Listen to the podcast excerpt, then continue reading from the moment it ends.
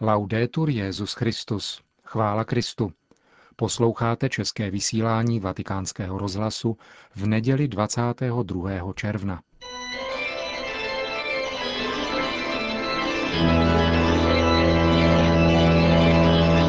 Církev a svět.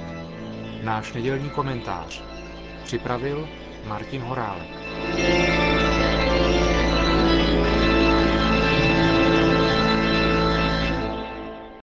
Pátek 13.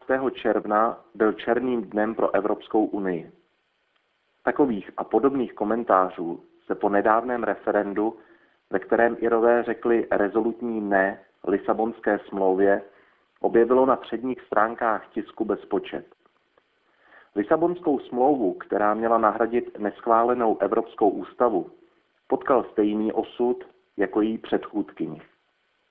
Je co si schnilého ve státě dánském, napadlo asi mnoho evropských politiků tváří tvář faktu, jak jejich pracně dojednané kompromisí mizí ve stoupě evropských dějin.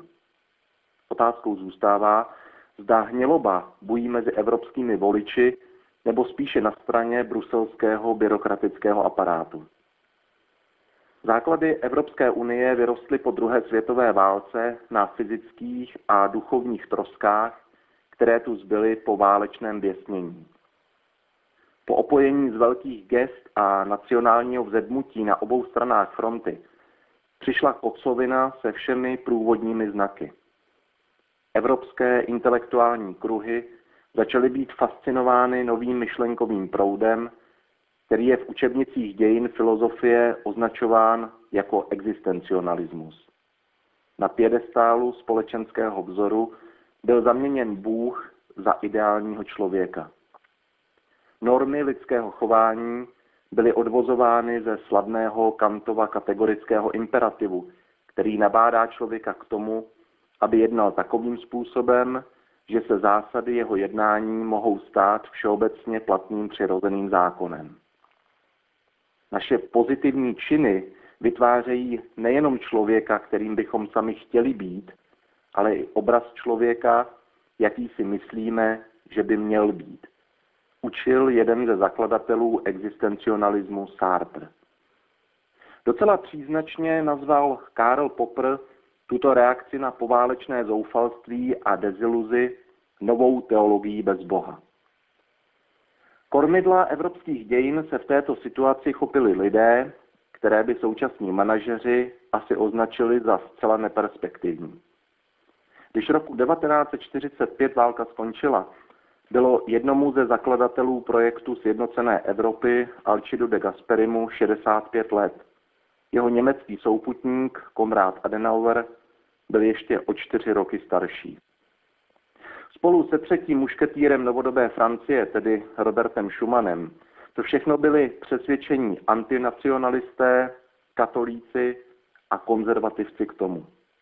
Tedy modernímu pojetí existencionalistů byli svým duchem a založením naprosto cizí. Přesto dokázali přesvědčit své okolí, že myšlenka společenství evropských národů, která byla tváří tvář válečným ruinám vlastně grandiózním aktem odpuštění křivt a násilí, je realistickým a hlavně tím nejlepším řešením pro všechny zúčastněné. Čas jim dal za pravdu. A tím se také dostávám k meritu své dnešní úvahy. Díky nasměrování, které Unii dali její zakladatelé, žijeme dnes v prostředí blahobytu, svobody a relativního bezpečí. Jenže každá mince má dvě strany a tak je tomu i v tomto případě.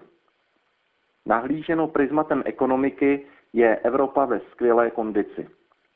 Euro letí vzhůru, přes neexistující hranice šengenského prostoru proudí tuny zboží a tisíce pracovníků všemi směry. Kola ekonomiky se točí, jen to sviští. Leč existuje i jiný pohled na tutéž realitu. Evropa, kterou svírají křeče strachu z teroristických útoků zvenčí a v jistém ohledu snad ještě nebezpečnější vlny brutálního násilí vlastních obyvatel. Evropa přesycená potravinami a zbožím, ale zároveň zoufale hladová po myšlenkách hodných následování. Evropa, vynakládající značné prostředky na to, aby zamezila přílivu imigrantů a zároveň Evropa pomalu vymírající.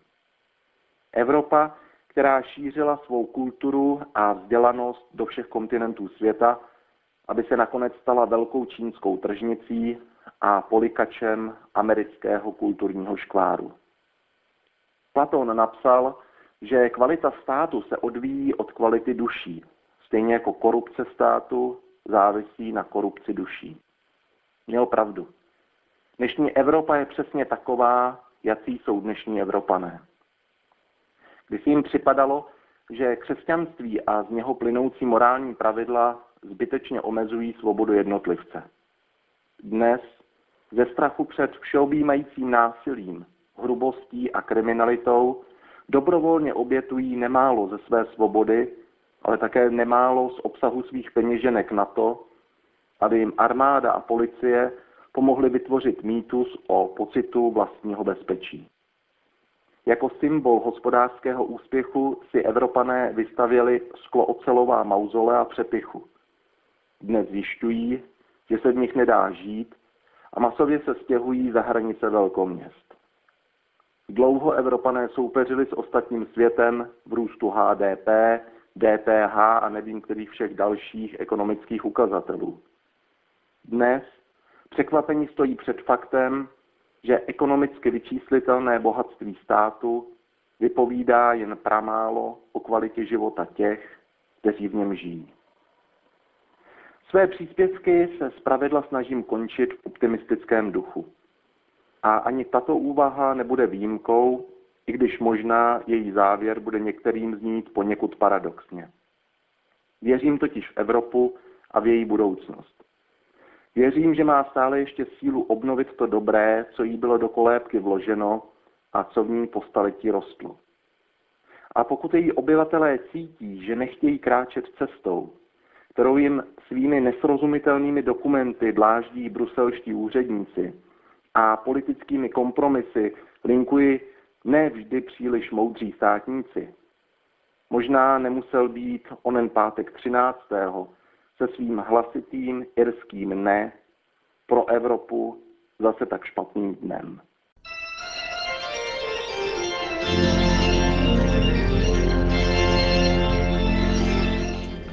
To byl náš nedělní komentář Církev a svět. Připravil jej a hovořil Martin Horálek.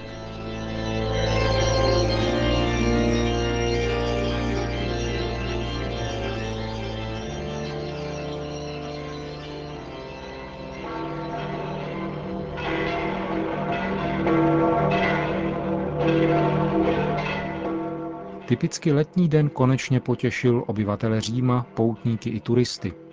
I přes velké horko jich předpolednem přišlo kolem 20 tisíc na náměstí svatého Petra vyslechnout si pravidelnou promluvu Benedikta XVI. před modlitbou Anděl Páně.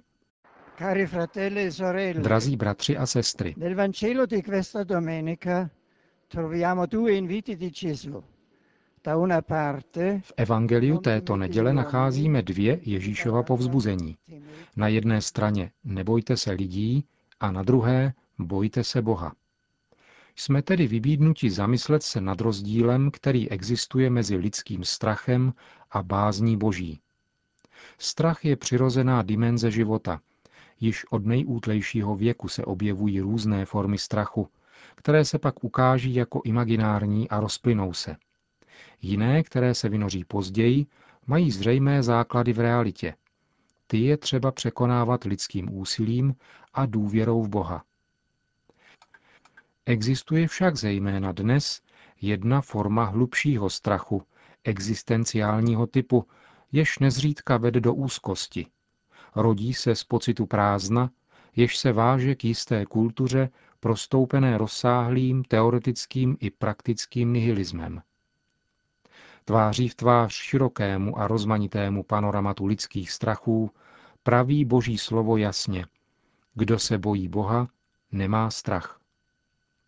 Bázeň boží, kterou písmo definuje jako počátek pravé moudrosti, se kryje s vírou v Boha, s posvátným respektem k jeho autoritě nad životem a světem.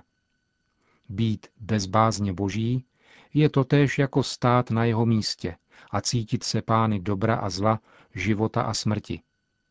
Kdo se však bojí Boha, postřehne v sobě bezpečí, které zakouší dítě v náručí své matky.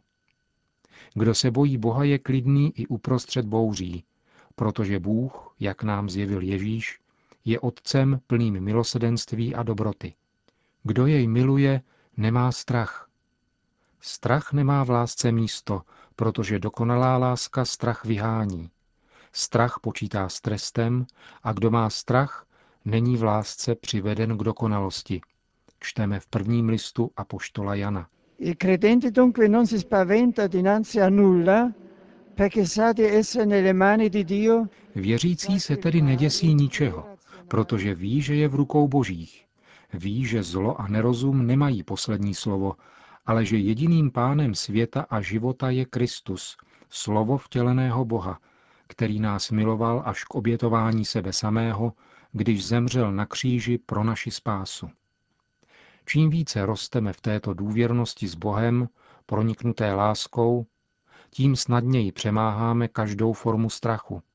V dnešním evangelním úryvku Ježíš několikrát opakuje tuto pobídku. Nemít strach. Ujišťuje nás tak jako apoštoli, jako svatého Pavla, jemuž se zjevil ve vidění během noci ve zvláště obtížné situaci jeho působení. Neboj se, řekl mu, protože já jsem s tebou. Plně ujištěn Kristovou přítomností a upokojen jeho láskou, nebál se pak ani mučednictví. Dvoutisícileté výročí narození apoštola národů budeme slavit zvláštním jubilejním rokem. Kéž v nás tato velká duchovní a pastorační událost probudí obnovenou důvěru v Ježíše Krista, který nás volá, abychom hlásali a dosvědčovali jeho evangelium a ničeho se nebáli. Vybízím vás proto, drazí bratři a sestry, abyste se připravili s vírou na oslavy roku svatého Pavla, který, dáli pán, slavnostně zahájím příští sobotu v 18 hodin v bazilice svatého Pavla za hradbami, liturgií prvních nešpor ze slavnosti svatých Petra a Pavla. Svěřme již nyní tuto velkou církevní iniciativu přímluvě svatého Pavla a nejsvětější paně Marii, královně apoštolů a Matce Krista, pramen naší radosti a našeho pokoje. e. Po společné modlitbě Anděl Páně pak Petrův nástupce udělil své apoštolské požehnání. Sit nomen Domini benedictum, ex hoc nunc et usque in seculum, adiutorium nostrum in nomine Domini, qui feci celum et terram, benedicat vos omnipotens Deus, Pater et Filius et Spiritus Sanctus. Amen.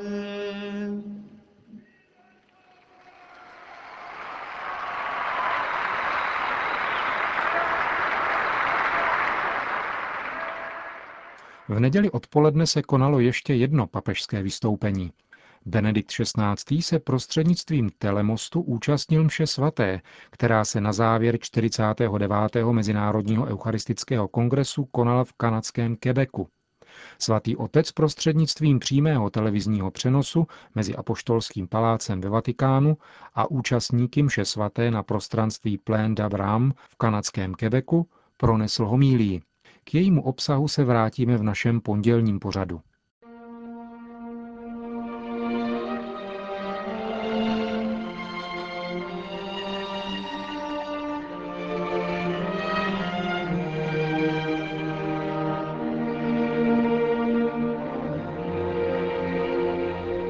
A tím končíme dnešní české vysílání vatikánského rozhlasu.